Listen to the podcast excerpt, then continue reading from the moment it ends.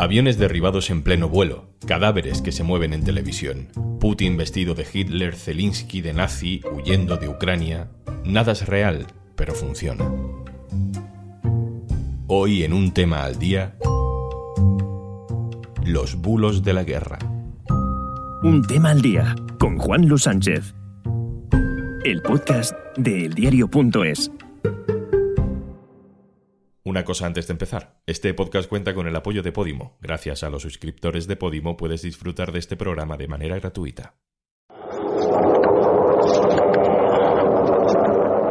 Los primeros días de guerra circuló por internet un vídeo de cómo un avión ruso era derribado por la defensa aérea de Ucrania. Así sonaba la explosión en el aire.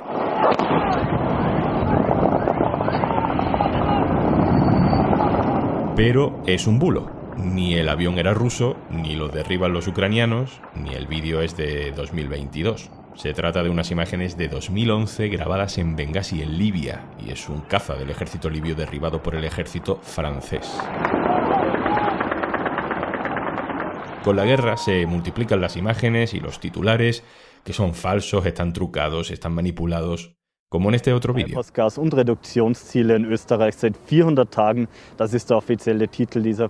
Aquí un reportero de televisión habla justo delante de una morgue improvisada de cuerpos, cadáveres cubiertos con mantas en el suelo. El bulo nos dice que es Ucrania. Y de repente uno de los cuerpos mueve una mano. Y el bulo nos dice, mirad, dicen que hay muertos, pero no los hay, están vivos. La explicación obviamente no es esa. La explicación es que el vídeo no es de Ucrania, sino de una manifestación contra el cambio climático en Austria, donde un grupo de gente se hizo la muerta para teatralizar su protesta. Estos bulos son solo dos de los ejemplos que circulan ahora mismo por WhatsApp, Telegram, redes sociales. Los compañeros de Maldita punto es se dedican a identificarlos y a tratar de desmontarlos. Julio Montes, director de Maldita punto es. Hola. Buenas, Juanlu. La mentira es un arma de guerra que se ha usado desde siempre. La historia está llena de ejemplos. Desde el barco hundido por España que dio pretexto para la guerra de Cuba, a las imágenes del cormorán chapoteando en petróleo durante la guerra del Golfo. Pero estamos en la era de las redes sociales y ahora el bombardeo es permanente. Bueno, como no lo habíamos visto hasta ahora, ese primer día, el primer día, esa noche, fue una avalancha bulera pues como no habíamos visto antes. Tantos bulos en tan poco tiempo, casi impensable. ¿Cuántos bulos habéis conseguido detectar durante estos días de guerra? Pues casi llevamos ochenta desmentidos en Maldita, que son los que hemos podido demostrar que son desinformaciones, porque tenemos una cola de centenares de vídeos y peticiones de la gente para que las verifiquemos. Ahora mismo, a nivel mundial, más de cien bulos distintos recorren los países. Muchos de ellos, y esto es muy clave, se repiten, lo que claro, pues puede indicar cierta coordinación. En Ukrainefax punto org los verificadores de todo el mundo pues lo estamos recopilando, sobre todo para intentar encontrar esas conexiones, porque sabemos que la desinformación es un arma en la guerra. Y ahora también estamos viendo que es un arma, además de ofensiva, defensiva. Por primera vez pues podemos ver esto tan claro y en tiempo real. Uno de los sonidos más famosos de la guerra, de esta guerra, es este.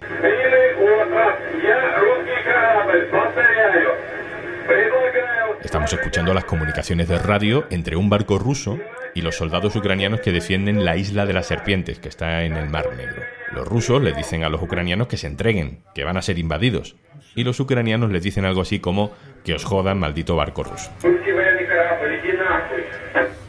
Lo que no vemos y se supone que pasó es que los rusos mataron a estos soldados. El gobierno ucraniano explicó que estos militares se habían sacrificado heroicamente por la patria, que habían desafiado la soberbia rusa. ¿Qué pasó después, Julio? Sabemos que se convirtieron en héroes, en mártires de la causa. Habían muerto por Ucrania. Solo hay un problema, que todo parece indicar que no murieron, que se rindieron. Primero sale Rusia y muestra imágenes que supuestamente son de estos soldados. Pero claro, es Rusia. Lo ponemos en cuarentena, ¿no? ¿Qué pasa? Que poco después los medios locales ucranianos empiezan a publicar citando al ejército ucraniano que estos soldados estarían vivos, pero que Rusia los tendría prisioneros. Y cuando el lío se forma de narices y ya empieza la gente a dudar y a preguntar, en Facebook las Fuerzas Armadas ucranianas terminan admitiendo que están detenidos por Rusia. Una historia de desinformación pura de guerra, de intentar crear esos héroes, de fortalecer la moral frente al ataque. Al final, en esto tenemos un caso claro de una historia de desinformación pues que yo creo que pasará a la historia. Y luego hay un tipo de bulo que son bulos que en realidad adornan hechos que sí son reales. Evidentemente Rusia ha bombardeado ciudades en Ucrania, pero a veces esas noticias se han acompañado de sonidos como este.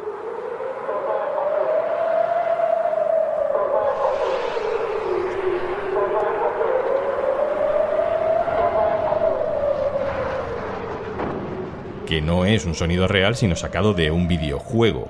¿Por qué se hace esto? Al final pueden ser varias las razones. Una, no hay imágenes y los medios las necesitan ya, y es el medio el que las usa. Usa esos recursos a sabiendas de que no son reales.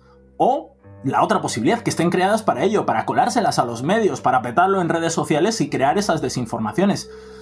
En este caso, en esas primeras horas utilizadas por ambos bandos, o mejor dicho, con las que ambos bandos salen beneficiadas. Por ejemplo, falsos bombardeos que ponen el foco en Ucrania y los medios ya con imágenes entran mucho más a saco, y eso lo sabemos, es así. O imágenes, por ejemplo, de banderas rusas en edificios o de unidades rendidas ucranianas en esas primeras horas que no eran reales. Militarmente esta es una guerra asimétrica. Rusia tiene mucha más potencia. Entiendo que eso también se nota a la hora de promover bulos. Bueno, seguramente los medios disponibles no son simétricos. El presupuesto disponible seguramente tampoco lo sea. Pero aquí al final lo importante que es, ¿no? Pues la eficacia. ¿Está Rusia convenciendo a la población mundial de que Ucrania entera es nazi? ¿Que Zelensky es nazi? ¿Que ellos mismos están en una misión no de guerra, en una misión pacificadora? Pues puede que puedan estar siendo eficaces hacia adentro, en su país. E internacionalmente pueden que estén creando más caos sobre qué es real y qué no, para que la gente pueda dudar. Pero no parece que ahora mismo estemos viviendo una gran victoria de la propaganda y de la desinformación rusa en cuanto a la eficacia, digamos. No a los intentos, claro está. Por ejemplo, estuvieron diciendo durante muchos meses que la invasión era histeria de Occidente. Ahí ya pudieron tener más éxito. Ahora es otra cosa, sobre todo, que tendremos que estudiar, Juanlu, porque esto de la desinformación estamos aprendiendo todos, y de los bulos puntuales tenemos conocimiento, pero del sistema, de las conexiones y de la coordinación que hay detrás, pues todo eso lo tenemos que estudiar juntos, no solo los verificadores. ¿Cuál es el tipo de bulos más habitual promovido desde el lado ruso? Bueno, el gran objetivo es Zelensky. Montajes suyas con camisetas nazis que no son reales, y sobre todo una cosa, hay una obsesión continua que vuelve casi cada día, desde el día veinticuatro, es que Zelensky ha huido. Se dice que había salido de Ucrania, que se había ido a Polonia, que había salido ya del país. Constantemente es una desinformación que vuelve y vuelve. Bueno, sobre ese bulo de Zelensky que mencionas, también hemos leído estos días que los vídeos que él se ha grabado haciéndose selfies por la calle en Kiev, en realidad estaban grabados hace semanas. Bueno, esto es clave porque es cierto que nosotros en un primer momento no pudimos salir a desmentir eso, porque es cierto que uno de los vídeos que él sube con un monumento detrás de Kiev no tenía metadatos. Y esto, claro, es complicado porque no lo sabes, o sea, no sabes si en realidad estamos viviendo otra desinformación más. ¿Pero qué pasó? Pues que hay medios internacionales que sí están allí y que han entrevistado hace dos días a Zelensky en Kiev. Eso ya muestra que Zelensky no ha huido del país.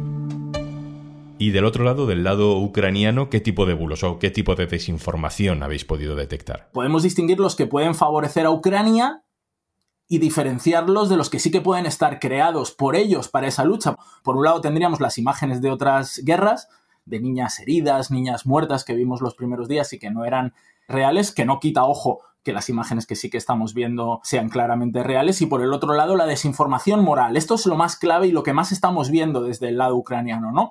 Derribos de aviones rusos que no lo son, que son en realidad videojuegos, y la creación de figuras como héroes de guerra. Por ejemplo, el aviador, del que no hay pruebas de su existencia, que derriba cada día decenas de aviones rusos y que le han llamado el fantasma de Kiev y que recorre redes y redes sociales, por ejemplo, en TikTok petándolo, ¿no? O el alistamiento de Miss Ucrania, ¿no? Esa creación de héroes que, digamos, lo podríamos llamar como una desinformación moral. Y una cosa más, Julio, te quiero preguntar sobre el veto europeo a R T, Russia Today y a Sputnik, es decir, a los medios oficiales rusos, que no pueden emitir y no pueden trabajar durante esta guerra en territorio europeo. No sé qué os parece a vosotros este tipo de manera de atajar la desinformación. Lo primero de todo es que tiene que haber unas reglas del juego claras para todos, Juanlu, porque, por ejemplo, ¿qué es un medio de comunicación? Una pregunta que sería de primero de carrera, ahora en este nuevo mundo que estamos viviendo, en este ecosistema desinformativo, es mucho más difícil de responder. Una web que se crea en tres minutos para desinformar, ¿se le puede considerar un medio de comunicación? ¿Quién dice que una web está desinformando? Es que es muy complicado. No puede depender algo tan importante de eh, algo arbitrario, la decisión de un conjunto de personas que no sabemos quiénes son y por qué se toman esas decisiones. El cierre de emisiones de algo, pues es algo muy importante. Que a lo mejor no es un medio R T, pues hay debate, clarísimamente. ¿Que está creado para desinformar desde el Estado ruso?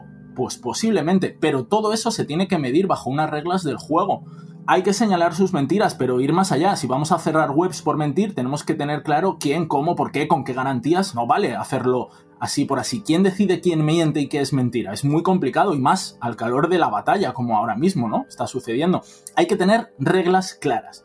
Para mí, R T forma parte de una estrategia desinformativa gubernamental más amplia. Incidir mediáticamente en el exterior. R T va más allá de que se dediquen a desinformar con bulos puntuales de manera recurrente, sino que todo forma parte de una acción global y a largo plazo con un objetivo político. Pero claro, aquí no solo ellos manipulan, y no se puede jugar sin reglas para todos, porque entonces pues tenemos un verdadero problema. Julio Montes, director de Maldita punto es. Un abrazo y muchas gracias. Gracias a vosotros.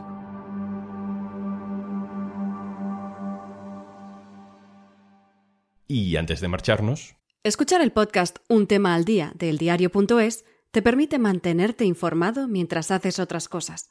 ¿Y qué más puedes escuchar una vez te hayas puesto al día? El equipo de Podimo te ayudará a descubrir tus próximas escuchas sin que tengas que hacer nada. Por ejemplo, te recomendamos escuchar las últimas novedades en audiolibros como La bestia de Carmen Mola o Sira de María Dueñas. También puedes escuchar podcasts como El sentido de la birra, Disidencia controlada, Media Cultura o Chica, menuda historia. Entra en podimo.es barra al día y consigues sesenta días de prueba gratuita para escuchar más de tres mil podcasts y miles de audiolibros exclusivos en Podimo. Esto es Un tema al día, el podcast del diario punto es. También puedes suscribirte a nuestra newsletter, encontrarás el enlace en la descripción de este episodio. El podcast lo producen Carmen Ibáñez y Izaskun Pérez, el montaje es de Pedro Godoy y yo soy Juanlu Sánchez. Mañana, otro tema.